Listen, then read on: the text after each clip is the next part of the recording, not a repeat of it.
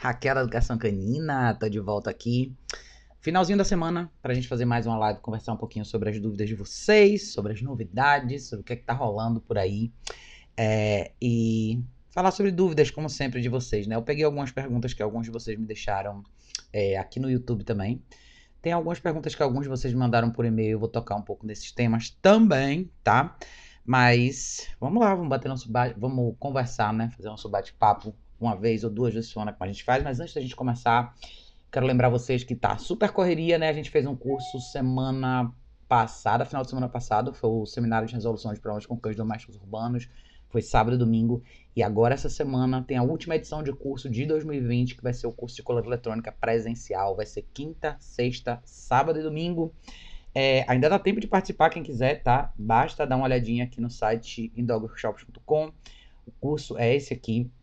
São quatro dias de curso, a gente cobre tudo sobre colar eletrônico, introdução, é, é, introdução, os treinos básicos, como parear o colar com os comandos que o seu cachorro já sabe, como usar o colar na modificação comportamental, como usar o colar no dia a dia com seu cachorro doméstico e como enca encaixar esse equipamento dentro do seu dia a dia com seu cachorro, tá? A gente cobre bastante Sprong também, porque é um treinamento bem legal de fazer com as duas ferramentas juntas e é uma oportunidade de vocês virem trabalharem com seus cães na prática aqui com a gente, tá? Então vai ser quinta, sexta, sábado e domingo, agora da semana que vem aqui em São Paulo. Quem tiver afim de saber um pouquinho mais, entra aqui no site indogworkshop.com, tem tudo explicadinho, como funciona, os horários, as datas, como se inscrever, lá, lá, lá, lá tá? Então, tudo bacaninha aqui. Quem quiser saber mais sobre os próximos cursos, tá? Basta entrar nessa aba aqui do site, que é datas de cursos e seminários, cursos presenciais, tá? Vocês dão uma olhada por aqui. As, os próximos cursos que a gente vai ter agora em dezembro é esse aqui, tá?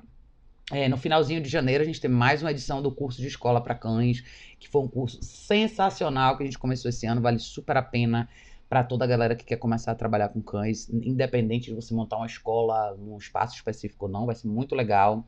E em março a gente tem mais uma, uma edição do Seminário de Resolução de Problemas com Cães Domésticos Urbanos. E em abril a gente volta com a edição especial do curso intensivo, que vai ser bem legal também. Muito bacana, um mergulho muito fundo sobre comportamento canino aplicado para profissionais iniciantes, para donos de cachorro, para todos vocês, tá? Então vale super a pena. Fiquem de olho aqui Tá sempre nessa aba aqui, datas de cursos e seminários. De qualquer jeito, tá na entrada aqui, logo na primeira página do site, para vocês verem essas datas. É, vocês vão ver logo nessa fileirinha aqui, tá vendo? Datas de próximos cursos presenciais. Então tá tudo bonitinho aqui. Não deixem de participar. Tá sendo massa. Em paralelo, a gente está fazendo é, curso online de color eletrônica e a gente está fazendo os webinários, tá? Então, quem quiser saber mais sobre essas alternativas, está aqui. Além do grupo de suporte também, que está sempre ativo aí com a gente, tá? Então, fiquem de olho no site dogworkshop.com Tá tudo bonitinho aí. Boa noite, minha gente. Dá uma boa noite para vocês. Edson falou boa noite.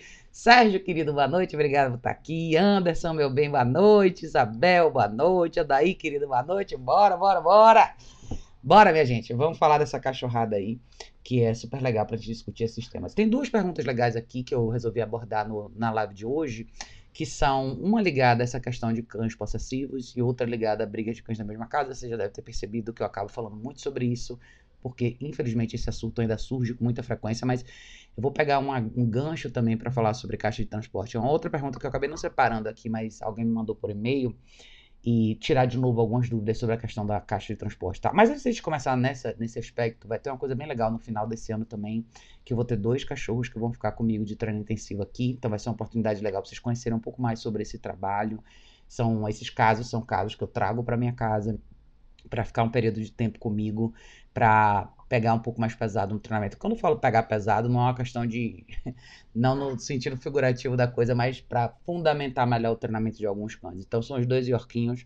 Eles vêm para cá, a Luna e o Star, que vai ser bem legal. Vocês vão ter a oportunidade de ver o treinamento de cola eletrônica com cachorros bem pequenos e vocês vão entender mais ou menos qual é a dinâmica. Esses dois cachorros são cachorros bem ansiosos, então a grande dificuldade deles é justamente em situações sociais e principalmente na questão de sair de casa, andar na rua, elevador, problema com o vizinho. Então vai ser muito legal para vocês que moram em apartamento é, entenderem um pouco mais como lidar com cães assim, como usar o colar eletrônico com cães pequenos. Tá? Acho que muita gente não entende que o colar eletrônico é uma ferramenta super versátil, ela não é singular para cães grandes, pelo contrário. Então, vocês vão ver como é um trabalho bem legal com cachorro, com eletrônica com cachorros pequenininhos. Então, vai ser logo depois do, do curso de, é, da semana que vem, na semana seguinte, é, eles vêm para cá, vai vir um de cada vez, e aí vocês vão entender direitinho porque eu faço esse treinamento com o cachorro por vez, tá? Então a gente vai tocar muito nesse ponto, o lado individual. É, Sérgio, meu bem, boa noite, boa noite. Vamos lá, minha gente. Vamos começar com as perguntas. A primeira pergunta que eu vou ler para vocês aqui é essa pergunta aqui que o Thiago deixou. É, Daniela falou, boa noite, Raquel, sou nova aqui no canal, já, já vi alguns vídeos seus, estou adorando. Obrigada, Daniela, que bom que você está aqui. Seja bem-vinda, seja super bem-vinda. Tiago deixou uma pergunta que vai tocar nesse ponto das bebês dos cães da mesma casa, eu vou ler para vocês, tá? A pergunta é o seguinte, eu tenho um chau-chau de 8 para 9 meses e uma bacê de 10 anos. No começo elas se davam muito bem, brincavam juntas, até que um dia a bacê ficou revoltada e mordeu a chau-chau. E a outra foi para cima da bacê, a gente custou a fazer elas se soltarem. Se passaram dois dias, elas brigaram de novo, mas aí a Bacê se machucou, resolvi separar elas e a Bacê tá muito triste. O que eu posso fazer para elas não brigarem mais e voltarem a brincar de novo? Obrigado, espero a sua resposta. Tiago, o que, que acontece aqui? Eu acho que esse é o tipo, essa é a típica situação que muita gente passa e eu acho que o que me preocupa na realidade em casos como esse é justamente em relação à questão da expectativa, tá?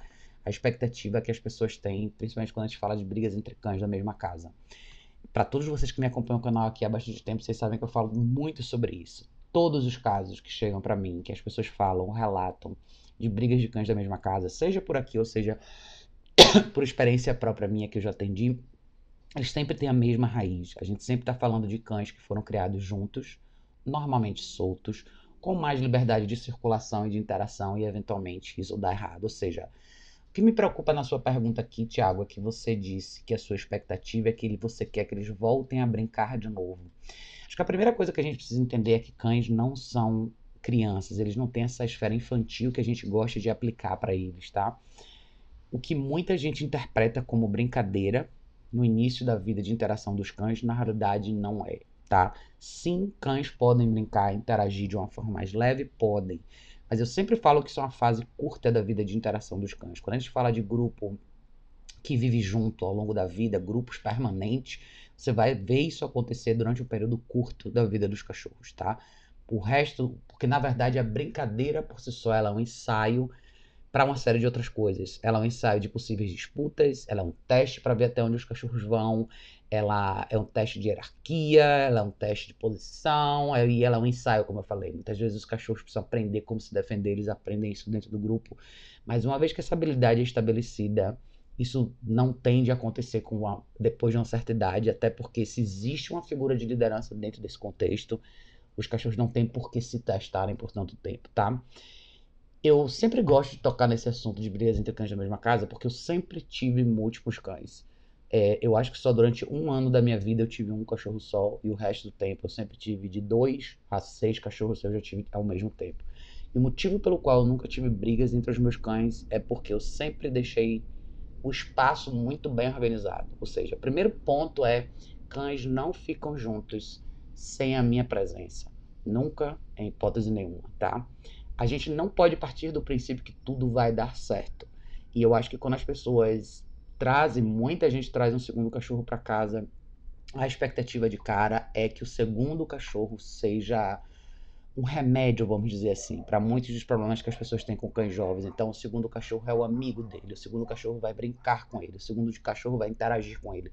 Quando, na verdade, sem querer, inconscientemente, a gente passa a responsabilidade do treinamento do cachorro para o segundo cachorro. E quando eu falo treinamento, gente, é tudo que você. Quando você está criando um animal com você, você está criando um animal que precisa poder conviver bem com você.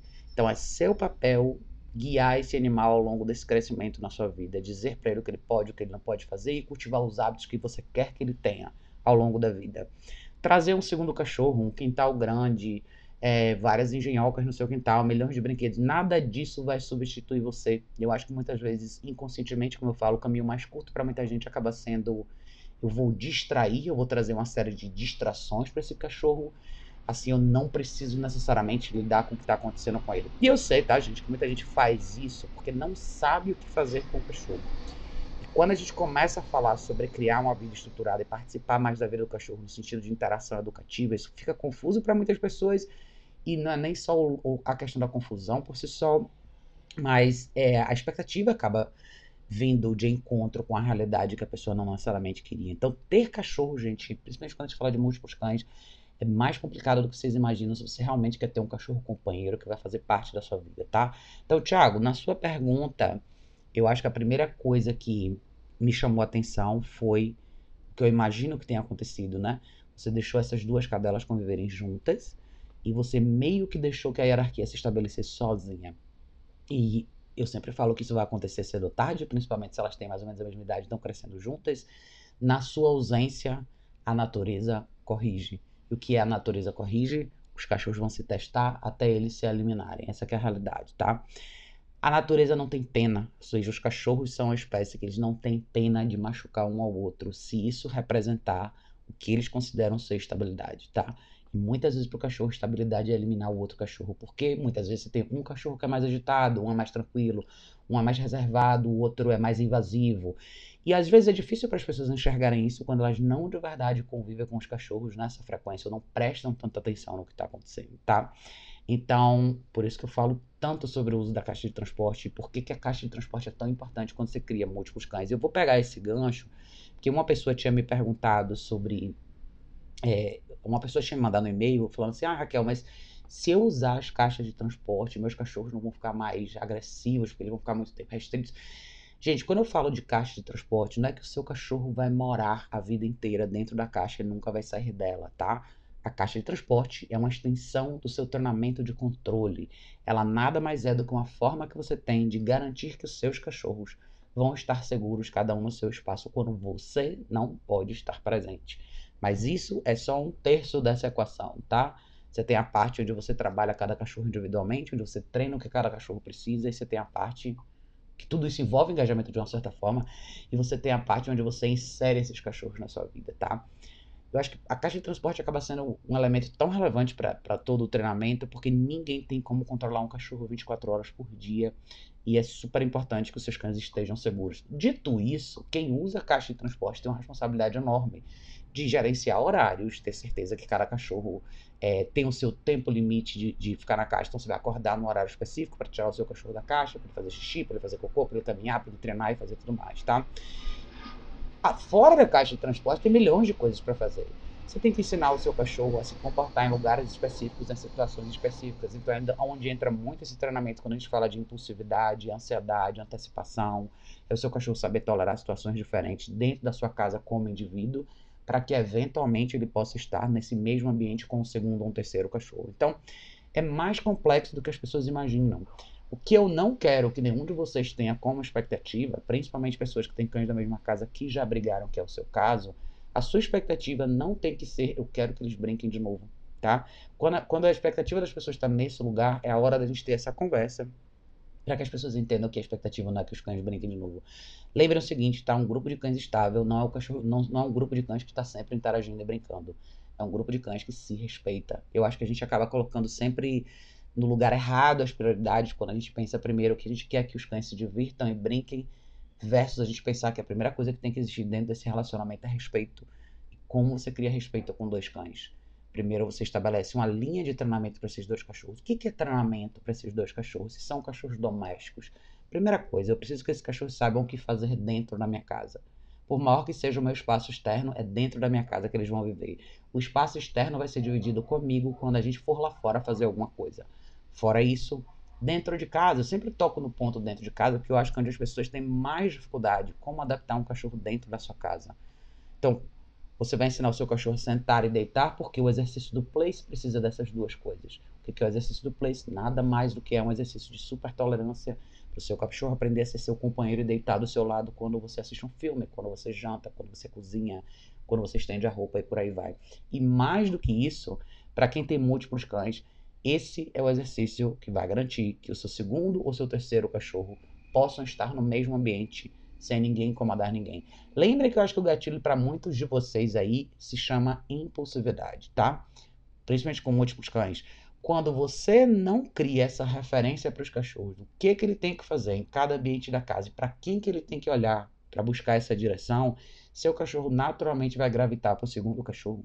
Então você vai ter um cachorro procurando o outro, um seguindo o outro, um enchendo o saco do outro, um desrespeitando o outro. E as brigas eventualmente vão acontecer, porque esse cachorro, o cachorro que termina a briga normalmente não é o que começa. Mas o que termina a briga normalmente faz um estrago grande, porque ele não vê outra alternativa a não ser eliminar esse outro cachorro que está enchendo o saco dele, tá? Então isso é muito importante. Então, de novo, refrisando, não é uma questão do cachorro viver na caixa. A caixa é um pedaço da equação que absolutamente precisa existir na casa de todos vocês.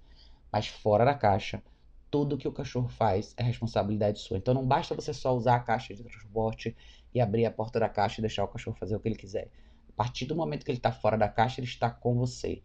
E a gente às vezes evidencia muito a questão do place porque as pessoas são ocupadas, vocês vão fazer bastante coisa dentro de casa. E quando vocês saírem de casa com seus cachorros, duas coisas vão ser primordiais.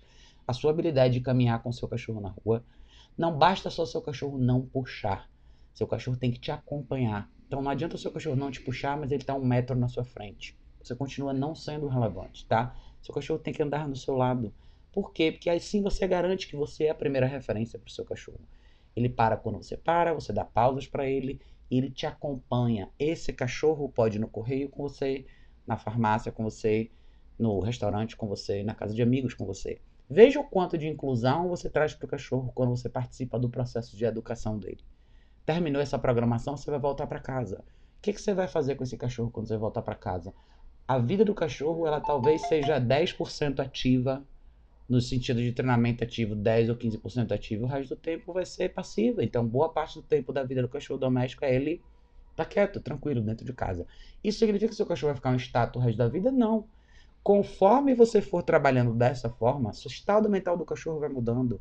Ele começa a criar a famosa associação de fora de casa a gente faz algumas coisas, dentro de casa eu faço o quê? Eu deito e relaxo. Eventualmente, lá na frente, você não precisa se preocupar tanto se ele relaxa do seu lado ou um pouquinho mais para lá mas é quando o seu cachorro mentalmente já está no lugar certo. Então entendam que é um caminho, tá? Isso é uma coisa importante para todos vocês. Por isso que quando eu falo para vocês sobre quem tem dois cães e trabalhar individualmente, é para você construir isso. Você construir, sentar, deitar, place, voltar para você e caminhar na guia individualmente com cada cachorro. Para depois você trazer um segundo cachorro para o mesmo exercício. E por aí vai. Você vai sentir as diferenças, cada cachorro reage de uma forma diferente. Então, você vai sentir que alguns cachorros vão, te, vão ter mais dificuldade para, enfim, seguir sua orientação na guia, outros vão ter mais dificuldade de ficar no place, outros vão chorar, outros vão ser ansiosos, outros vão antecipar e por aí vai. Então, tem muita coisa envolvida nisso, tá? Então, a primeira coisa que você tem que começar é separar os cães. Caixa de transporte seria ideal, um para cada cachorro. E você começar a trabalhar um de cada vez. Comece pensando num treinamento, não um treinamento bonito que você viu na televisão ou, na, ou no YouTube. Um treinamento que serve para você todo, eu falo de coisas simples porque esse feijão com arroz faz parte da vida de todo mundo. Todo mundo em algum momento senta no computador e se que tem um cachorro, o que é que seu cachorro faz nessa hora? Todo mundo em algum momento assiste televisão, o que é que seu cachorro faz nessa hora? Todo mundo em algum momento cozinha ou senta na sala, ou recebe uma visita. Então essas são as primeiras coisas que você tem que pensar. O que, que eu quero que o meu cachorro faça nessas horas? Se o meu, quanto mais confuso o seu cachorro estiver, mais perdido, mais clara precisa ser a sua direção. Por isso que o exercício do place é um exercício tão importante. Mas o place não é tão simples quanto parece. Não é um exercício que você vai botar fazer uma vez ou você vai começar a fazer no dia que seu cachorro te dá trabalho. Isso é uma coisa que você tem que cultivar todo dia para você criar a famosa associação, que é isso que o seu cachorro precisa aprender, tá? Então, o seu caminho é longo, tá, Thiago? Você tem bastante coisa para fazer com esses dois cachorros. E, obviamente, para todos vocês que me mandam pergunta, me falem mais sobre a vida de vocês com os cachorros, tá? Não me falem só sobre o problema por si só, entre um pouco mais a fundo na dinâmica da rotina. O que é que vocês fazem com os cachorros todos os dias? Vocês caminham, vocês não caminham? Se caminham, como é a caminhada? Dentro de casa, como seus cachorros se comportam? Como eles se comportam quando vêm visitas? Com as pessoas diferentes da casa? Quais são os hábitos do cachorro de forma geral? Isso me diz o quê? O quão relevante você é na tomada de decisão dos seus cachorros durante o dia inteiro, tá? Isso faz uma diferença enorme no quão, no quão o cerco vai fechar na ideia do seu treinamento com seu cachorro, tá? Então é mais ou menos por aí. Deixa eu dar um oi pra galera que entrou aqui depois. vamos lá, vamos lá. Quem mais disse? Nilson, Antônia, tudo bem, querida? Tudo bem? É... Pergunta: cachorro pisando no pé do seu dono é um claro sinal de dominância? Como fazer para que isso não aconteça mais? É, depende muito da situação, mas eu acho que o que você quer dizer é o seguinte: quando o cachorro põe as patas em cima de você, sem que isso seja um convite seu, absolutamente é uma coisa que você tem que interromper. Eu não gosto disso, acho comportamento invasivo, essa palavra é melhor, tá? É, se você, você, você vai entrar na esfera de dominância ou não, às vezes não é isso ainda, às vezes é simplesmente uma tentativa de tomar o espaço seu, tá? Mas Se o seu cachorro é normalmente, pense sempre lembra assim, tá? Se o seu cachorro tem a liberdade de fazer isso, é porque ele está solto e livre. Você não cercou, não fechou esse cerco, não deixou claro o que ele quer. Então, liberdade é me... quanto mais liberdade você dá para o seu cachorro, menos clareza de informação você passou para ele. Então, se você tá com o seu cachorro na sala e você tá sentado no sofá e o seu cachorro pisa no seu pé, ou deita em cima da sua perna, ou sobe em cima de você e não é isso que você quer, pegue uma guia, pegue o seu cachorro e põe o seu cachorro no place. Mostre para ele o que ele tem que fazer. Esse é o primeiro passo, tá? Por isso que o exercício do place é um exercício tão importante eu falo, e eu falo que é o melhor exercício de inclusão que você pode fazer com o seu cachorro. Ele absolutamente pode ficar na sala, deitado na cama dele, com a guia. Agora, se você nunca fez esse exercício, tenho certeza que você não vai conseguir necessariamente assistir esse filme pela primeira vez. Você vai ter que criar essa, essa sequência com o seu cachorro múltiplas vezes, tá? Mas sim, pode se tornar uma postura dominante que eventualmente pode fazer com que esse cachorro se torne possessivo com você e por aí vai. Então, absolutamente não é uma coisa boa se você não começou essa atividade. Hum. É. Quem mais? Quem mais? Thaís, meu bem, boa noite. Como é que você tá? Boa noite, boa noite, boa noite. Denis, Denis falou Caixa de Transporte é Vida. Absolutamente. Caixa de Transporte é Vida. Thaís falou, tenho que lhe falar que o Haru tá muito bom. Seus cursos são efetivos. Minha atitude mudou também. Mais confiança e cola. Maravilha, Thaís. Estou super feliz por você. Eu sei que é um trabalho longo, tá? Para muitos de vocês é. E não é só o cachorro é, a gente fala muito sobre isso no curso. Tem muitas vezes que a gente sente e tem conversas longas com as pessoas, porque do mesmo jeito que eu dei essa volta inteira para falar um pouco sobre essa pergunta do Thiago, mesmo várias pessoas às vezes que tem um cachorro só, como a Thaís tem, várias pessoas super legais que passaram pelos cursos que a gente tem, tem um momento nosso que precisa acontecer, que é a gente entender a diferença da gente ser racional e emocional. Tem muitas coisas que afetam o nosso lado emocional do treinamento com o cachorro, porque socialmente falando, o cachorro representa muita coisa pra gente. Não? O cachorro é um espelho muito do que a gente é e a gente se vê muito através do nosso cachorro. Tem muito da questão de como a sociedade vê o comportamento do seu cachorro, como você se sente com o comportamento do seu cachorro. Então, é bem complexo. Talvez hoje, mais do que nunca, todo o trabalho de comportamento canino e de adestramento, ele talvez seja muito mais focado na nossa habilidade como ser humano de tocar esse processo do que qualquer outra coisa, né?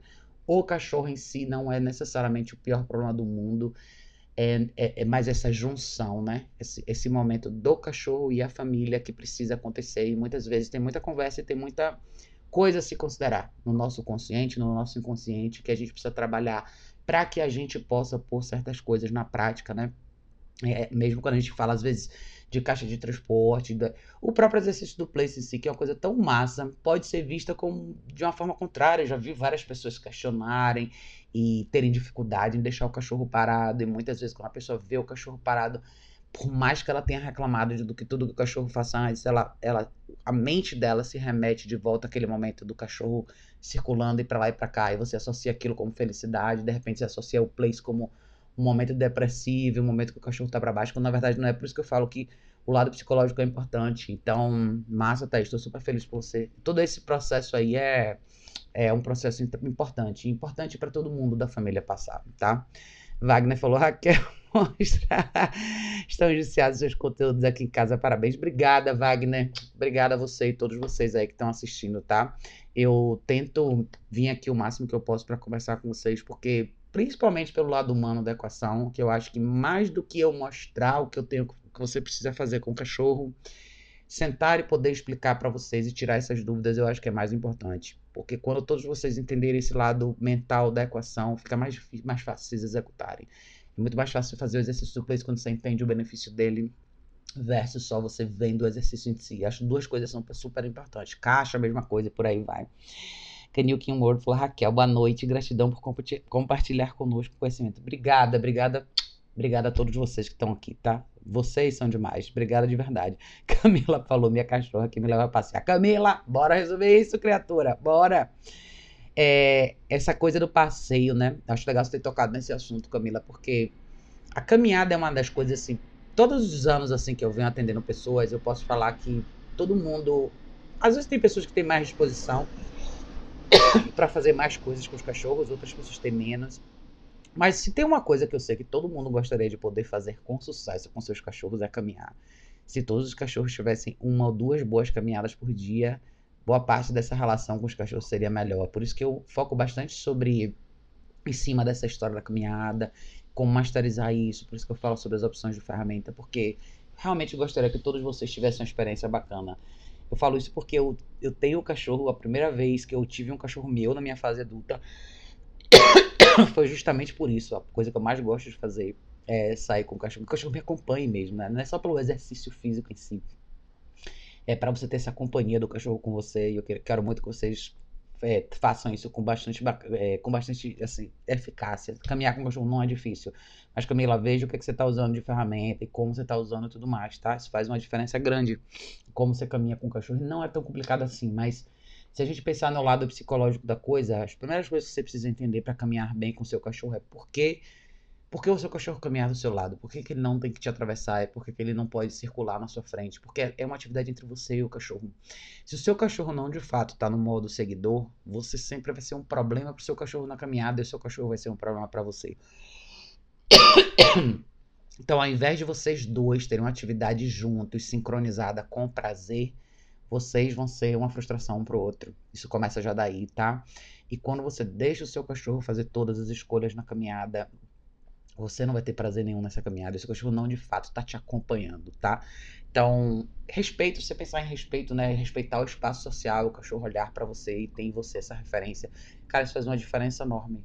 E assim, eu já tive a oportunidade de atender muita gente que tinha problema de caminhada com seus cachorros e quando a gente resolve um pouco isso, você vê como as pessoas ficam mais leves. Nossa, que bacana, agora eu sei caminhar com o meu cachorro. E eu sempre falo, talvez o seu dia inteiro não seja perfeito e você e o de ninguém é, eu sei que não é, mas por menos tempo que você tenha para se dedicar ao seu cachorro, por menos que você consiga fazer, se você já conseguir caminhar bem com seu cachorro, com seu cachorro todo dia, talvez você já esteja na frente de muita gente, tá? É... Uh, Gabriel perguntou aqui, boa noite, eu tenho uma pergunta, eu tenho um cachorro há 12 anos, ele sempre viveu sozinho, então comprei um filhote, o filhote quer brincar de morder com o mais velho, o mais velho não quer e sai briga, o que eu posso fazer? Gabriel, essa é uma boa pergunta, porque eu falo bastante sobre isso. Eu falei um pouquinho mais cedo sobre brigas entre cães da mesma casa. E principalmente quando você tem um gap de, de idade aí, tá? Primeira coisa que você tem que considerar é. Seu cachorro mais velho não é assim porque ele viveu sozinho a vida inteira. Ele é assim porque ele já é um cachorro maduro e já é um cachorro mais velho. Todo e qualquer cachorro adulto, principalmente nessa idade, não tem paciência para filhote, tá? Então lembre que a decisão de comprar um filhote foi sua, não do seu cachorro. Esse filhote é responsabilidade sua. De preferência, comece desde já a criar uma rotina separada para o seu filhote, do seu cachorro mais velho, tá? Invista em caixa de transporte e pense no roteiro de atividades que você vai fazer só com seu filhote. A sua janela de tempo de interação e vida entre esses dois cães vai ser muito pequena, tá? Seu cachorro mais velho provavelmente, com fé em Deus, vai estar tá aí por mais alguns anos, mas não na condição de acompanhar o seu filhote, tá? Vocês que me acompanham aqui, vocês sabem que eu faço bastante coisa separada com a Emma e da Kika e da Lucy. A, a, a Lucy tá com 10, vai fazer 11 anos, e a Kika tá com 11, vai fazer 12. Então a diferença é bem grande também. A Emma tá com um ano e meio, vai fazer 2. Por que, que eu divido bastante as atividades? Primeiro, a Emma foi escolha minha. Segundo, ela está em outro patamar das meninas. É uma cachorra mais jovem, mais disposta, mais invasiva, com mais disposição. Não seria justo para mim deixar ela sozinha com as meninas aqui. E não seria justo para mim ter que encaixar as meninas no roteiro dela. Então, tem coisas que elas vão fazer juntas, mas tem coisas que elas vão ter, que eu vou ter que separar.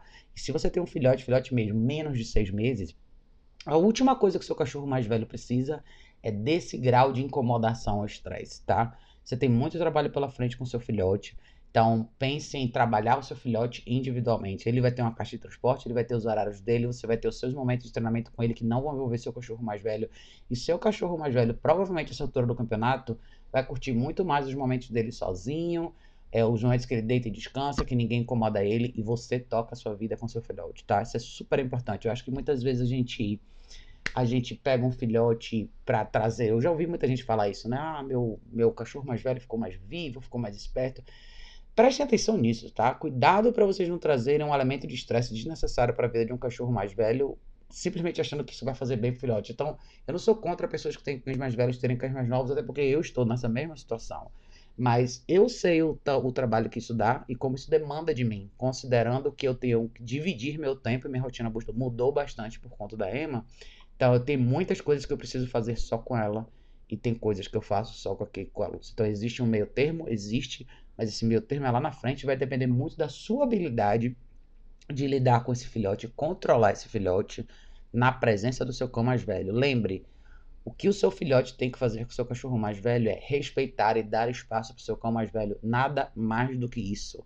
Por isso os treinos individuais vão ser tão importantes para você, porque você vai se tornar mais importante para o seu filhote do que os outros cachorros, que é o seu cachorro mais velho. Você vai ter um momento de engajamento com seu filhote, um treino é guia no pescoço, treino, comida do dia, o que você quiser usar, enquanto o seu outro cachorro deita e relaxa. Seu outro cachorro pode estar no ambiente, mas o seu filhote vai estar na guia com você, tá? Então tem muita coisa para você considerar nisso daí, mas é se você quiser uma resposta curta é isso: treino individual, caixa de transporte para filhote, treino individual todo dia. Treine esse filhote como se você não tivesse nenhum outro cachorro em casa. E viva com seu cachorro mais velho como se não existisse um filhote em casa.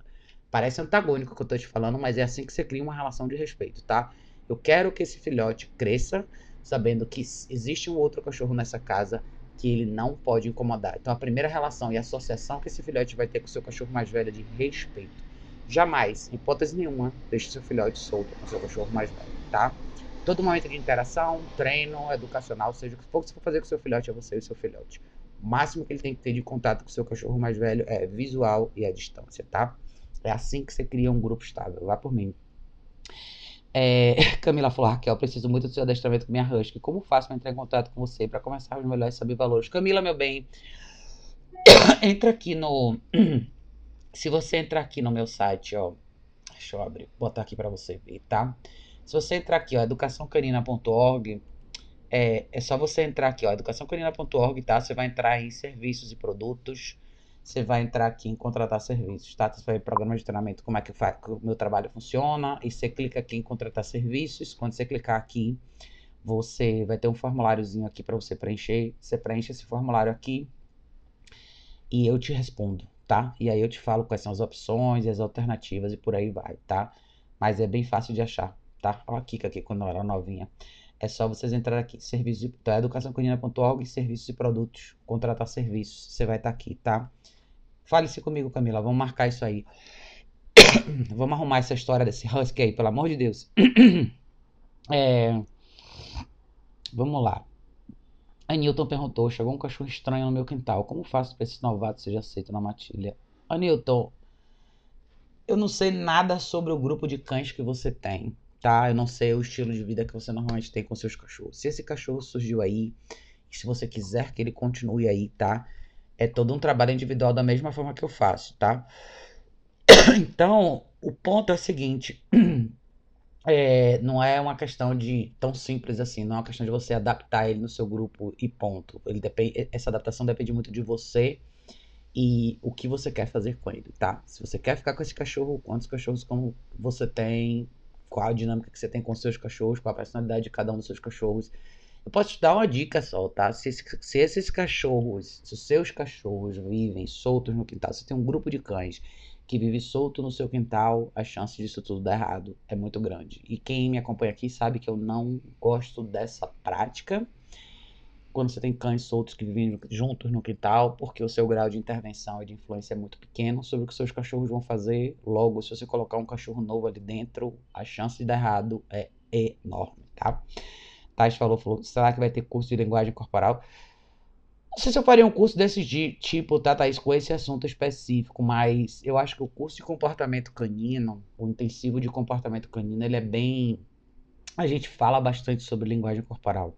Então, todos os cursos, você presta atenção, linguagem corporal é um elemento importante. Talvez mais para o nosso lado do que para o lado do cachorro por si só. Então, do mesmo processo que você tem para identificar a linguagem corporal nos cachorros, você tem para identificar a sua também. Então, o curso de comportamento canino intensivo, onde a gente vai falar bastante sobre isso, tá? É...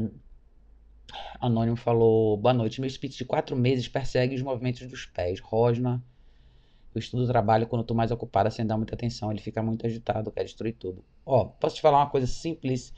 Talvez o que esteja faltando você usar aí é caixa de transporte, tá? Por que caixa de transporte? Porque provavelmente você está com. Você, provavelmente não, você está com um filhote muito jovem e o tempo de interação com esse filhote é um tempo mais produtivo. Então, diferente de um cachorro mais velho, que de repente já está mais bem fundamentado no exercício do place, é um cachorro que já tem uma noção maior de respeito do espaço, um cachorro que já deita e relaxa sozinho, sem indução. Esse cachorro tem um pouco mais de liberdade na sua vida. Um filhote de quatro meses Quando ele está fora da caixa, ele está literalmente fazendo alguma coisa com você. Não necessariamente no sentido ativo da coisa, mas muitos desses treinos vão ser você com esse cachorro na guia, fazendo introdução de place, fazendo center data no place, introduzindo distrações no place, mas você está ativamente envolvida na sessão. Se você tiver que estudar ou trabalhar ou fazer qualquer outra coisa, você vai fazer essa sessão num dos seus intervalos. Terminou essa sessão com seu filhote, você pega ele, leva ele para ir no banheiro, xixi, cocô, beber água e ele volta para a caixa de transporte. Pode ficar no seu escritório, como são as minhas aqui. Você senta e vai estudar de novo, tá? Você vai passar por uma fase importante que é talvez uma das coisas mais importantes que você precisa aprender a fazer é deixar o seu cachorro na caixa quieto. Seu cachorro reclamar, use o bunker. Ele precisa aprender que tem os momentos onde ele interage com você e tem os momentos onde ele deita e relaxa. Por que eu falo da caixa de transporte nessa hora, tá? nessa idade, e principalmente um cachorro que nunca ficou na caixa, ele precisa aprender que não é ele que manipula a interação com você. Essa interação acontece nos seus termos, tá? Quando essa interação acontece nos seus termos, ela tem tempo para começar e acabar. E na hora que ela termina, seu cachorro tem que ir para algum lugar para descansar. Então, nessa fase, eu acho importante você ter a caixa de transporte no ambiente que você está. Se você ficar mais tempo no escritório, põe a caixa no ambiente. Se o cachorro reclamar, não, bunker, fica quieto continua fazer o que você tem que fazer você já começa cedo a colocar o cachorro num estado mental onde ele tem pausas. Você começa a desligar a mente desse cachorro para ele aprender que boa, uma parte do dia dele ele vai estar tá ativo com você, outra parte ele relaxa. Aí, paralelo, você vai construir essa noção de de controle de impulso no exercício do place, fora de casa. Então você tem várias oportunidades ao longo do seu dia. Quando você tiver um intervalo, você vai almoçar, você pega o seu cachorro, põe na guia, leva para fazer xixi, cocô, traz ele para a cozinha. O que, é que ele vai fazer na cozinha? Sentar, deitar. Quando você está cozinhando alguma coisa, faz um pouquinho de record de um canto da cozinha para o outro, eventualmente estaciona ele, mexe na panela e vai de novo. Você tem que ser criativo, todos vocês têm que ser super criativos nos treinos que vocês fazem com seus cães. O place, recall, sentar, deitar, tudo pode acontecer em janelas de tempo específicas dentro da sua própria rotina, tá? Então, se você começar a encaixar isso dentro da sua própria rotina, rapidinho você vai ter um cachorro que vai começar a associar o que, que eu faço aqui, o que, que eu faço ali, o que, que eu faço ali. E principalmente a noção de deitar e relaxar é uma coisa que o cachorro, todos os cachorros domésticos urbanos precisam aprender a fazer durante o dia a dia deles, tá? Porque o máximo que as pessoas vão fazer é fazer uma ou duas caminhadas por dia e uma ou duas sessões de treino por dia. Você ainda tem mais 20 horas por dia, tá? Seu cachorro simplesmente está. Então, faça isso, tá? Invista numa caixa de transporte. É, e comece a fazer. Divida o seu dia do seu cachorro assim, com esses intervalos. Quem começa isso cedo tem um cachorro que está super apto a ficar na caixa de transporte por períodos mais longos. Eu posso falar que a Ima chegou aqui, usa a caixa de transporte desde o dia que ela chegou, e qualquer momento do dia, independente se eu tiver saído ou não, se eu tiver feito muita coisa com ela ou não, se eu colocar ela na caixa, ela deita e relaxa que essa foi a associação que ela criou. E como ela usa isso com bastante frequência, não é um problema mais para ela, tá? E ela fazia isso já com cinco meses, então não é tão difícil assim. Jogue duro nesse, nesse ponto aí, tá? Daisy falou, importantíssimos assuntos. Também sou nova no canal, é muito grato por ouvir sobre sua experiência. Obrigada, Daisy. Obrigada de coração. Obrigada a todos vocês que estão aqui, tá, gente? É, tinha perguntado sobre linguagem canina. A gente fala sobre isso no curso intensivo, tá? O de comportamento canino intensivo que vai ter ano que vem. Hum. Esse curso, na verdade, eu fiquei algum tempo sem fazer, mas ele, eu, a gente aborda mais a fundo a questão comportamental de forma geral. É legal quando as pessoas vêm com cachorro, porque a gente pode usar esses próprios cachorros na prática para dar esses exemplos, mas talvez seja um curso bem legal para quem quer entender um pouco mais de onde as coisas vêm, tá? Como é que você vive com cães de comportamentos diferentes, como é que você faz essa identificação, como é que você entende não só a questão de linguagem corporal, mas como lidar, como viver com cães de personalidades diferentes, talvez, né? E como não, não ver necessariamente os, que a gente considera sempre problemas de comportamento canino, mas entender o que tem por trás, até para você fazer uma análise melhor do tipo de treinamento e engajamento que você vai ter com cada cachorro. Então esse curso vai ser bem legal.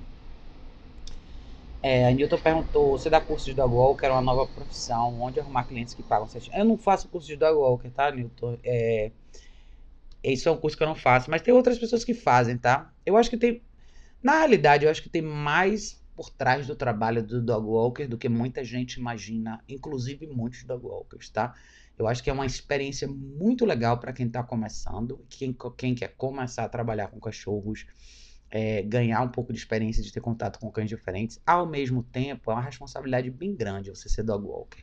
Eu acho que para isso você tem que masterizar a ideia de conseguir se comunicar com cães na guia, você tem que saber usar equipamentos de treinamento e você tem que ser uma pessoa que é bem perspicaz em relação à aproximação e linguagem corporal de cães, porque muita gente que contrata passeadores de cães são pessoas que têm cães difíceis de lidar.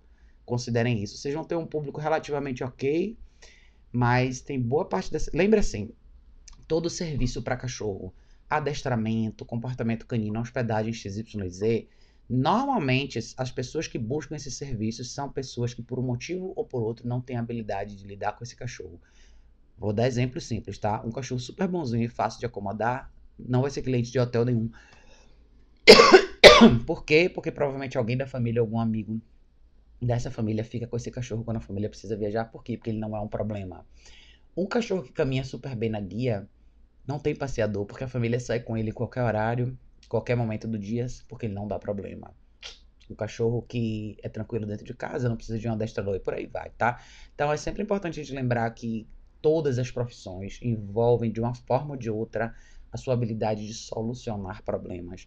E eu acho que os dog walkers estão muito nessa linha, porque boa parte dos cachorros domésticos urbanos não sabem caminhar na guia na rua. E, e para mim acaba não sendo tão produtivo quando você é só um dog walker que sai na rua e comete os mesmos erros que o dono desse cachorro comete. Eu acho que o dog walker seria uma função muito mais produtiva se o dog walker soubesse entrar para resolver, para ajudar a família nessa questão e mostrar para a família como andar com o cachorro do jeito certo, tá? Muita gente pode falar, ah, talvez não seja essa a ideia do profissional em si, mas eu acho que você poderia ser muito mais valiosa essa profissão. Esse, esse dog walker que souber fazer isso é um cara que ganha um mercado que, na minha opinião, tá bem vazio. Se você pensar em eficácia e um bom trabalho de verdade. Simplesmente sair na rua de qualquer jeito, várias pessoas podem sair. Mas ensinar um cachorro a como andar na rua direito é uma coisa que pode ser um grande diferencial. Elton, meu bem, boa noite. É, Priscila, oh, meu bem, obrigada, meu bem, obrigada de coração. A Gabriel, Esther falou aqui: minha cachorra de 5 anos é muito mal educada, ela é o contrário do cachorro ideal, ela não teve uma socialização boa e toda vez que eu vou tentar passear com ela, ela grita para cachorros e, e crianças. Esther, seria legal de repente você ter. Não é nem uma questão, porque você falou aqui, ela não teve socialização boa. Não é nem isso, tá? Não é uma questão dela ter tido ou não um período de socialização e não, talvez não da forma como você imagina. Não é porque ela não teve oportunidade de conhecer outros cachorros que ela faz isso. O que ela não aprendeu é a respeitar a ideia de existirem outros cachorros ao redor dela, seja longe ou perto. E a reação dela foi explosiva, foi a primeira associação que ela criou e assim ela é. Então ela simplesmente deu uma resposta impulsiva de acordo com a associação que ela criou em algum momento da vida dela lá atrás, tá? Se você puder, chame ajuda presencial, tá? Não é uma coisa difícil de resolver, mas envolve direção e correção e o uso correto do que você precisa ter de equipamento para fazer isso, mas não pense só nisso, nesse lado, tá? Normalmente, cachorros que reagem assim têm outras questões que muitas vezes são mascaradas dentro do convívio, principalmente se for só um cachorro na sua casa.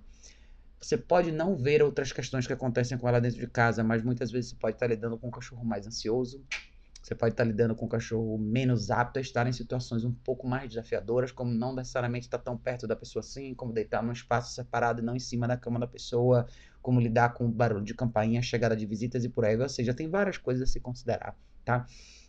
Então, não é uma coisa difícil de resolver.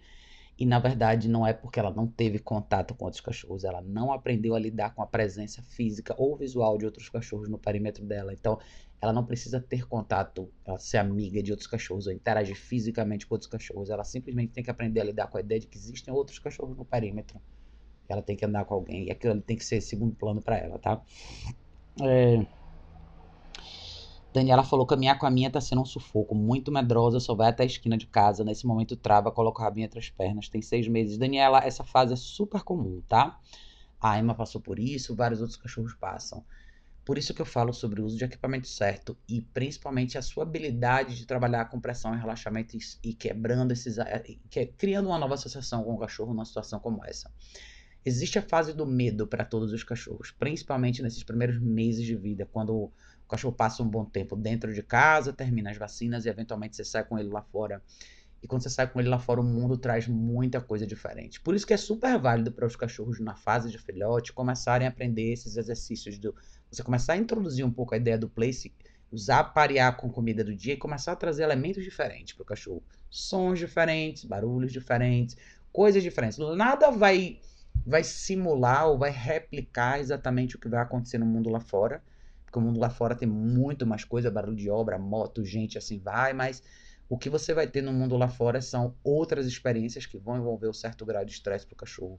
Eu gosto muito da Prong, eu acho que a Prong, quando você começa a vida lá fora com os filhotes, é a melhor ferramenta para você fazer isso com mais segurança, tá? Eu comecei a, com a Emma na Prong, foi a melhor coisa que teve. Em dois dias ela estava andando na rua, ela tem as certas inseguranças dela, em alguns momentos tem, mas eu tive dois dias de dificuldade com ela e só, tá? Então, requer experiência isso, absolutamente. Se você nunca fez isso sozinha, chame um profissional para te ajudar, tá? O que, que, é o problema que você tem aí? Se você tiver com o equipamento errado e sua cachorra travar e você toda vez voltar para casa, você está criando uma associação que é você tem medo, a gente retrai, você tem medo, a gente retrai, você tem medo, a gente retrai. Então, a ferramenta faz toda a diferença, tá? Para um cachorro como esse, absolutamente. Mas não é só a ferramenta como você usa ela. Acho que a Prong é a melhor ferramenta nessa hora, tá? Mas quem sabe usar vai poder fazer um trabalho bem legal com ela.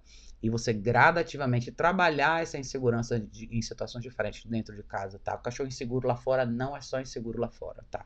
Você vai ver isso em outras situações do dia a dia com o cachorro. Então, se você puder, chame ajuda presencial. Se estiver aqui em São Paulo, entra aqui no site, dá uma olhada no meu trabalho se se interessar. Pode valer a pena para você, tá? Daisy falou: será que um cachorro que não é sociável pode aceitar um filhote? Como posso obter esse e-mail? Daisy, é, entra aqui, ó, no meu site, tá? Educação Canina. Eu vou botar esse link aqui no chat para vocês. educaçãocanina.org. Você pode mandar um e-mail para mim se você quiser por aqui, tá? Só clicar nesse envelopinho. Ou você pode entrar aqui em contratar serviços e preencher esse formulário, que eu até prefiro que você me dê mais detalhes sobre o seu caso, tá? Mas eu vou colocar aqui o link no, no chat para vocês. Espera aí. E aí você pode entrar aqui e ver, tá? Espera aí, deixa eu botar aqui. Botar aqui o link de contato aqui para você ver direitinho. Então, a pergunta você tinha perguntado aqui, se um cachorro sociável, um cachorro que não é sociável pode aceitar o filhote. Primeiro, o que a gente, quando a gente fala sobre um cachorro aceitar ou não o filhote, sempre lembre assim, não é o cachorro da sua casa que tem que aceitar o filhote. O filhote é uma decisão sua, tá? O que você faz para advogar pelo seu cachorro da sua casa é advogar pelo espaço de cada um. Então, não faça isso sem caixa de transporte, tá? Se você já tem um cachorro que você considera ser não sociável, por exemplo, pode ser um cachorro que não tem experiência e não saiba lidar com outros cachorros, com a presença de outros cachorros no perímetro. E o meu conselho é não pegue um segundo cachorro se você já tem um cachorro assim. Não porque é impossível, porque você vai ter trabalho dobrado. Um filhote por si só já é bastante trabalho, tá? E lidar com o processo de recriar associações e treinar um cachorro que já tem essa dificuldade é também muito trabalho. Você vai trabalhar individualmente com cada cachorro e absolutamente se você tiver uma caixa de transporte, você vai poder dividir e fazer um rodízio legal de treinamento com seus dois cachorros. Mas se você já tem um filhote, que eu imagino que seja o caso, tá? Você tem bastante trabalho pela frente com o cachorro que você já tem, tá? Então, do mesmo jeito que você vai pedir para o seu filhote respeitar o espaço do seu cachorro mais velho, primeiro não dando oportunidade dessa interação surgir, usando a caixa de transporte, fazendo treino individual, mas segundo, você também vai ter que fazer o mesmo processo com esse cachorro mais velho que você já tem em casa, tá? Eu sempre dou esse alerta para as pessoas porque quando o termo aceitar o filhote surge, normalmente a gente imagina que eu quero colocar o filhote junto com ele que eles se gostem muitos cachorros, a maioria não vai rolar desse jeito, tá? Eu sempre falei aqui em casa, a Lucy não é muito fã da Emma, nunca foi, tá? E o motivo pelo qual é a, a Lucy é mais velha, a Lucy não tem tanta tolerância assim, e a Emma é uma cachorra mais nova, mais brincalhona. Por que, que elas nunca brigaram? Porque eu nunca deixei essa situação acontecer. Todos os momentos que a Emma tá solta, eu estou junto e normalmente ela está fazendo alguma coisa comigo, independente da Lucy estar no espaço ou não. A Lucy absolutamente sabe dar espaço para ela e a Lucy nunca vai começar uma disputa com ela. Mas por quê? Porque eu estou presente. Mas eu jamais vou tomar banho e deixar as duas soltas aqui. Não. Que a última coisa que eu quero é que a Lucy sinta que ela precisa intervir. Que ela precisa fazer alguma coisa para regular o comportamento da Emma, essa responsabilidade é minha. Quando eu trago isso para mim, eu nunca vou ter problema. Isso significa que na prática elas nunca vão estar soltas sem a minha presença e quando elas estiverem, eu vou estar sempre direcionando a Emma, principalmente, tá? Hoje é bem menos complicado, eu não preciso usar guia com tanta frequência, a Emma já é uma cachorra que tem uma referência muito forte em mim, então é mais fácil para ela prestar atenção em mim quando, ela, quando eu estou junto e aí a luz também do que qualquer outra coisa, mas isso é uma coisa que você constrói, tá? Então, veja isso aí, entre no site, dê uma olhadinha lá, tá? É... Camila falou, perfeito, vou fazer isso amanhã. Faça assim, Camila, faça assim, tá? É... Vamos lá. Verônica falou assim: Boa noite, eu tenho dois bulldogs franceses. A filhote e a fêmea adora morder mais velho. É, então, Verônica, como eu falei, tá? Todos vocês que têm filhote e cães mais velhos dentro de casa, não deixem esses cachorros juntos sem supervisão. Sempre falar, a primeira coisa. primeira aquisição que todos vocês têm que ter quando vocês trazem um cachorro para dentro de casa é a caixa de transporte e primordialmente quando eu tenho um segundo cachorro, tá? Então, múltiplos cães dentro de casa sem caixa de transporte é uma receita para o desastre, tá?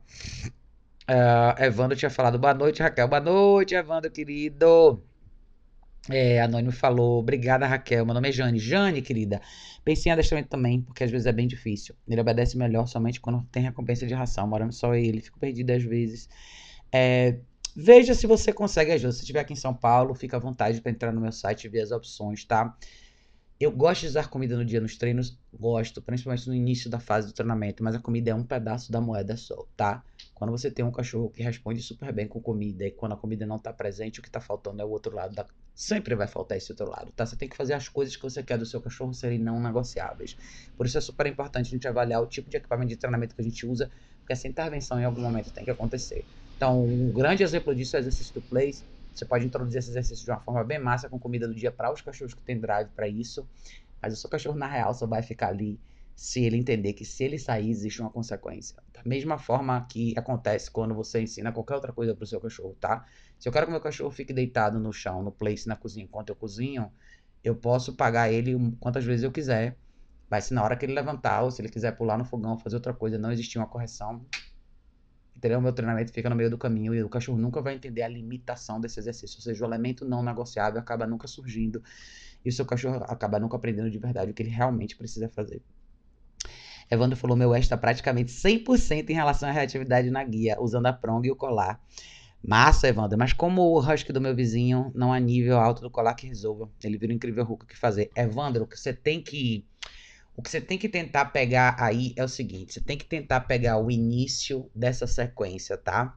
Se esse encontro acontece, se é uma questão de apartamento ou de casa, se, se, se esse momento acontece visualmente na sua saída, você tem que preparar o seu cachorro e pegar ele logo no início dessa sequência. Você tem duas opções. Ou você pega ele no início da sequência, num nível relativamente considerável, ou seja, se eu estiver falando de um cachorro que trabalha normalmente entre 8 e 12, no início da sequência de correção, você vai começar com 20, tá? Se for o início da sequência que você quiser cortar. Ou, se você quiser deixar esse cachorro experimentar o famoso dedo no fogão, que eu gosto de falar, você vai subir para muito mais alto do que isso, tá?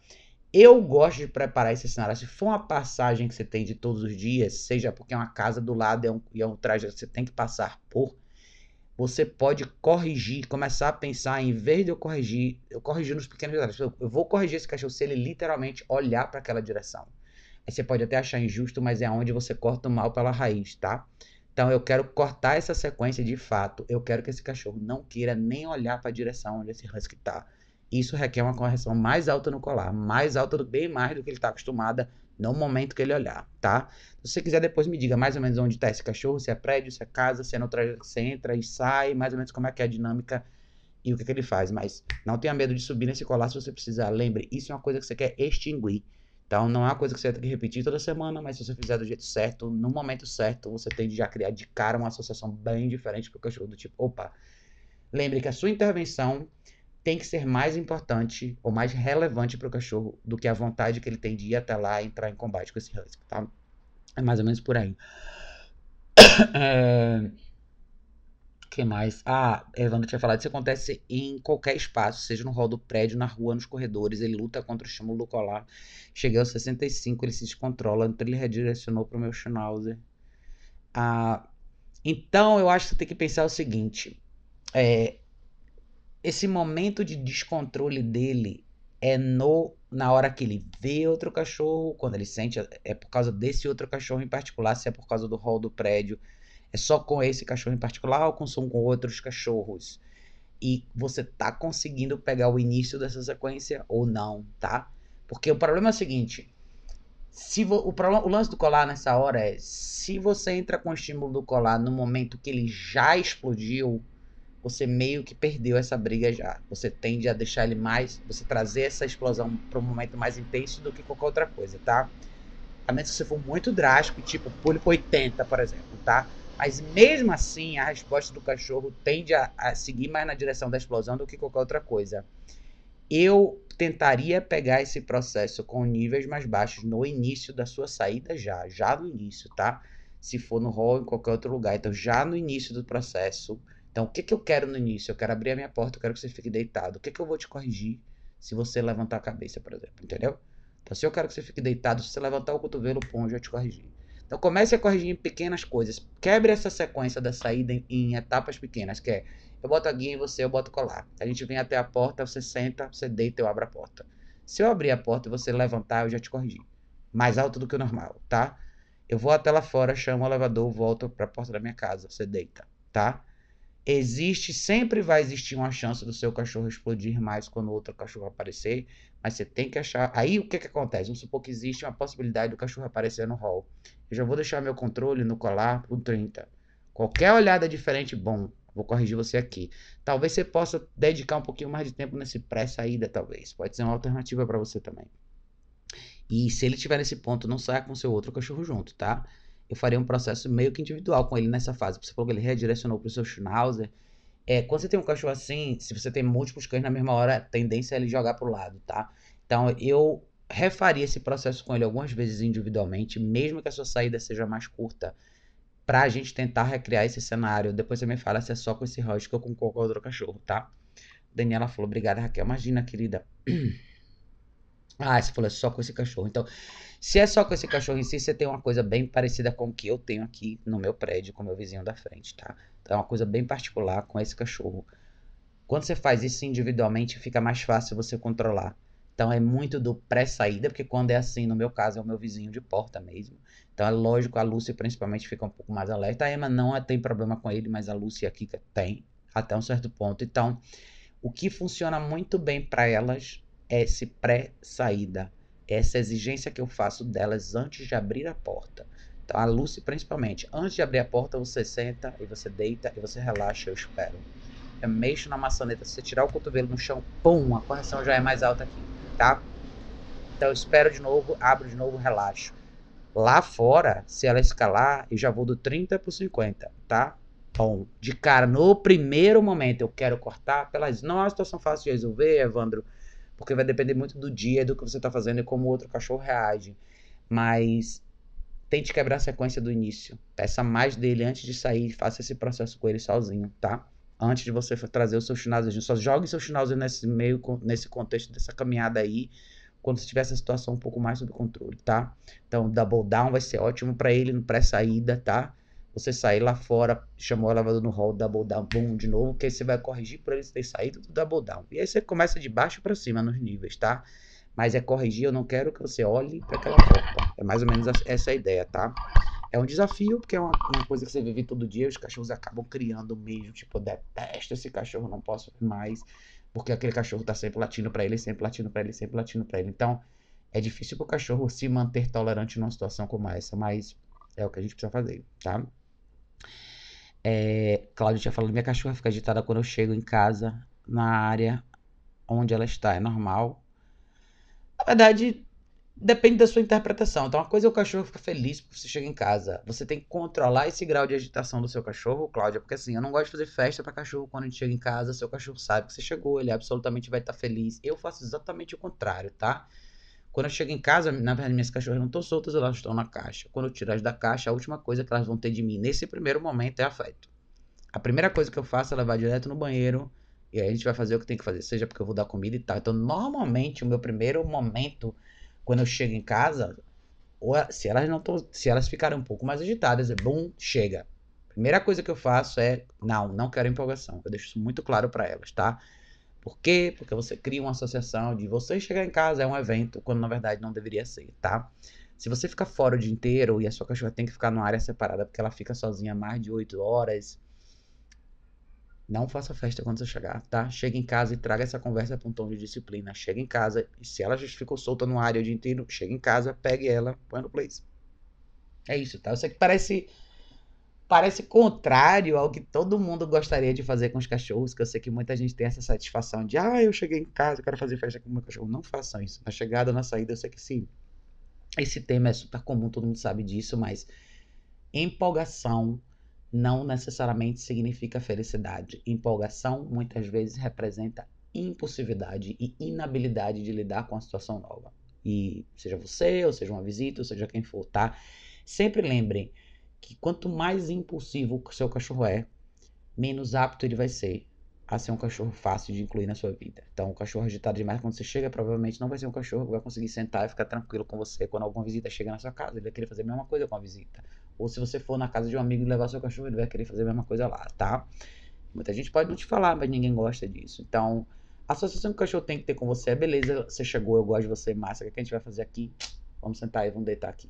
Normalmente, se você estiver chegando no trabalho, você está cansado, a última coisa que você quer é um cachorro fazendo fuar quando você chega em casa, tá? Então, é não, shh, corta, nada disso, relaxa, a gente vai fazer outra coisa, tá? É mais ou menos por aí. Ah. uh... que mais, gente? que mais, que mais, que mais? Um... Jenny perguntou: tem um Schnauzer, tem um problemas na hora dos passeios. Ele late demais com as pessoas e animais pra campainha, qualquer movimento, corredores, apartamentos. Ele tem 5 anos. Então, o que você tem é um cachorro muito parecido com os Yorquinhos que eu vou ficar, que vão ficar aqui comigo de intensivo, tá? O nome disso é ansiedade e impulsividade. Ansiedade por antecipação. Eu gosto de falar muito sobre isso. Muita gente não avalia essa ansiedade, essa inabilidade do cachorro lidar com elementos de estresse diferentes sem explodir mas isso são associações que o cachorro cria ao longo da vida porque não há intervenção. Ou seja, você naturalmente deixou o cachorro chegar nesse ponto sem fazer nada a respeito. Um dia a, campanha tocou, um dia seu cachorro latiu, você achou bonitinho ou não fez nada ou não achou que era relevante, isso aconteceu. Ele saiu na rua, latiu para o cachorro, não houve intervenção, isso aconteceu e assim vai. Esse tipo de associação ruim acontece porque a gente não tem poder de intervenção, a gente não sabe como intervir ou como corrigir, tá? Mas tem tudo a ver com a dinâmica do dia a dia, tem tudo a ver com controle, se você usa ou não caixa de transporte, se cachorro está livre ou não o tempo todo durante esse dia, e mais do que isso, é o que ele faz com essa liberdade. E qual a sua habilidade de corrigir, mostrar para o seu cachorro que ele está fazendo errado. Quando a gente fala de comunicação, motivação e correção são elementos importantes. Você tem que estar apto a mostrar para o seu cachorro que a opção que ele fez está certa. E não é só comida, isso é comida, carinho, contato visual, tem várias coisas de linguagem corporal que entram nessa esfera mas absolutamente você precisa corrigir, ele precisa entender quando ele fez errado. E o que me parece do seu caso aí é que seu cachorro não tem uma noção nem de uma coisa nem de outra, então logo você tem um cachorro perdido de 5 anos. E acontece com muita frequência isso aí. É, então, sim, você tem que aprender a reformular a vida do seu cachorro, caixa de transporte, treina. Quando as pessoas me falam assim, é o seu caso, tá? É ótimo você ter acompanhamento de um profissional, porque as pessoas que vão te atender, vão, eu posso atender, quando, quando eu atendo pessoas, eu mostro certas coisas na prática, como facilita para o cachorro você mostrar o que ele precisa fazer. Não só corrigir. A vida não é só correção, mas a vida também não é só modificação. As duas coisas têm que entrar. E isso nada mais é do que reflexo de um comportamento impulsivo, tá? Então, sem intervenção correta, seu cachorro não vai mudar, mas você também não pode só viver na correção. Você tem que mostrar para seu cachorro qual a opção certa, tá? Tem muitos treinos para você ver. Veja o treino do Place, veja a caixa de transporte, veja a introdução de conversa na guia. Todos esses vídeos eu tenho aqui no canal, tá? É, Denis falou, técnicas são técnicas, vamos os cursos, amigos, senão as ferramentas perdem a função. É isso aí, fica a dica. Bora! Bora, Denis, bora! O curso é muito legal, cara. Os cursos presenciais são ótimos. Eu acho que, como o Denis falou, é uma oportunidade para não só a gente falar sobre o assunto, mas vocês verem como as coisas acontecem, tá? Vocês verem na prática como faz uma introdução de prong, como faz uma introdução de collar, como é que faz o ajuste, quais são os primeiros exercícios, quais são as possibilidades e as variáveis de reações que os cachorros podem ter, porque um cachorro age de um jeito, outro de outro. No curso a gente faz tudo isso, então é bem legal para vocês verem na prática como a coisa funciona, de verdade. Quem tiver afim, de verdade, como aprender um pouquinho mais, dá lá uma olhada no site dogworkshops.com, tá, gente? Muito legal. É, alguém tinha perguntado como tem como tirar instinto de caça do animal. Na verdade, assim, não é que você vai tirar o instinto de caça de um animal. Todos os cães têm instinto de caça até um certo grau, uns mais, outros menos. A gente não muda a natureza dos cães. A gente aprende a ensinar os cachorros a serem autorreguláveis. Ou seja, vários cachorros têm uma tendência natural a cavar, a caçar, uns caçar passarinho, outros são mais visuais, querem caçar roedores e assim vai. Você não elimina isso do cachorro, você, você, ensina o cachorro a controlar esse instinto. É como a gente, todos nós temos instintos específicos, todos nós tendemos a uma ou outra coisa. A gente não deixa de ser quem a gente é, a gente aprende a autorregular essa, essa resposta instintiva que a gente tem. Então, quando eu falo de controle de impulso, nada mais é do que impulsividade, nada mais é do que uma reação impulsiva com base no instinto que você tem natural. Então, você não elimina isso, você controla isso. Você aprende a controlar, você ensina o seu cachorro a controlar isso dentro do treinamento. Então, primeiro, por isso que a gente fala tanto sobre controlar, é, limitar a liberdade do cachorro. É você gerenciar todo o tempo livre que o cachorro tem. Literalmente, ele está com você, fazendo alguma coisa com você. Seus olhos estão nele, você está dizendo para ele constantemente o que ele faz e assim vai, tá? Eventualmente, seu cachorro entra na esfera autorregulável. Por quê? Porque ele foi motivado a fazer o certo e foi devidamente corrigido quando ele faz o errado. É esse elemento especificamente falando que faz o cachorro aprender a se autorregular. Tá. Por que, que a gente se autorregula? Por que, que você não faz uma festa no seu prédio duas horas da manhã? Porque existe uma multa. Multa é o quê? É, a, é, a, é o teto dessa parede. Você faz se regular essa atitude, faz se repensar se vale a pena ou não você fazer isso. Do mesmo jeito que é por que você não avança o sinal? Por que você não atropela alguém na rua? Por que você não entra no mercado e pega tudo isso sem pagar? Porque a gente regula o nosso instinto de fazer uma coisa que poderia ser atraente e a gente não faz porque existe uma consequência, tá? Então é mais ou menos assim. Evandro falou, entendi, obrigado. Me dê notícia, Evandro. Você é um Natal? Evandro, sou nada. Obrigada, meu bem. Obrigada de coração, tá? Mas, gente, é isso. Eu não vou muito mais longe. Ah, ele tinha falado aqui Vila Velha, Espírito Santo, mora em apartamento. Veja se você olha as opções do do webinário do Indog, tá bem legal. É, são, a gente faz aulas online com os alunos, é uma oportunidade legal para quem quiser aprender. É, a gente faz bastante vídeo à distância, você pode postar os vídeos no grupo, a gente revisa tudo. Então, são, o webinário é uma oportunidade bem legal, assim, para quem está distante e quem quer ajuda no seu caso em particular. Você quer desenvolver o seu, a sua questão é bem em paralelo com a gente. São cinco semanas, uma aula por semana é, tudo no nosso grupo, a gente faz no nosso grupo do Facebook, as aulas são em vídeo, então dá para você falar em detalhes sobre o seu caso, dá para você mandar vídeo, a gente pode te mostrar com mais clareza como te ajudar, tá? Então, quem quiser saber mais aí, quem é a galera que tá fora de São Paulo, quer quiser saber mais sobre o webinário, a gente vai pra turma 11 agora, é só entrar aqui em cursos online, tá? Clica aqui em webinário, vocês vão ver uma opção, é super acessível, vale super a pena pelo tempo e pela quantidade de aulas que a gente faz. É muito bacana. Então, dê uma olhadinha aí, tá? O webinário. A gente vai para décima primeira turma agora, então é uma coisa bem legal. Vou botar aqui para vocês é, no chat o link do webinário. Vamos lá. Dá uma olhadinha. Se te interessar, vale super a pena, tá? É... Mas é isso, gente. Eu não vou muito longe mais, não. Jenny falou obrigado. Obrigada a você, querida. Obrigada a todos vocês que vieram aqui. Daisy falou obrigada por entrar no seu site. Entre sim, querida. Entre sim. É, enfim, eu não vou mais longe hoje não, tá, gente? Eu tô meio em cima do horário com bastante coisa para fazer, mas eu queria dar uma passada por aqui e falar um pouquinho sobre isso. Provavelmente amanhã, é, talvez amanhã eu volte para fazer mais uma live com vocês. Amanhã ou terça, tá? Eu deixo avisado aqui para vocês. Tem mais perguntas legais. Eu acabei não entrando muito na questão do comportamento possessivo, mas é um assunto que de repente eu deixo pra live de amanhã. Mas obrigado a todo mundo que participou.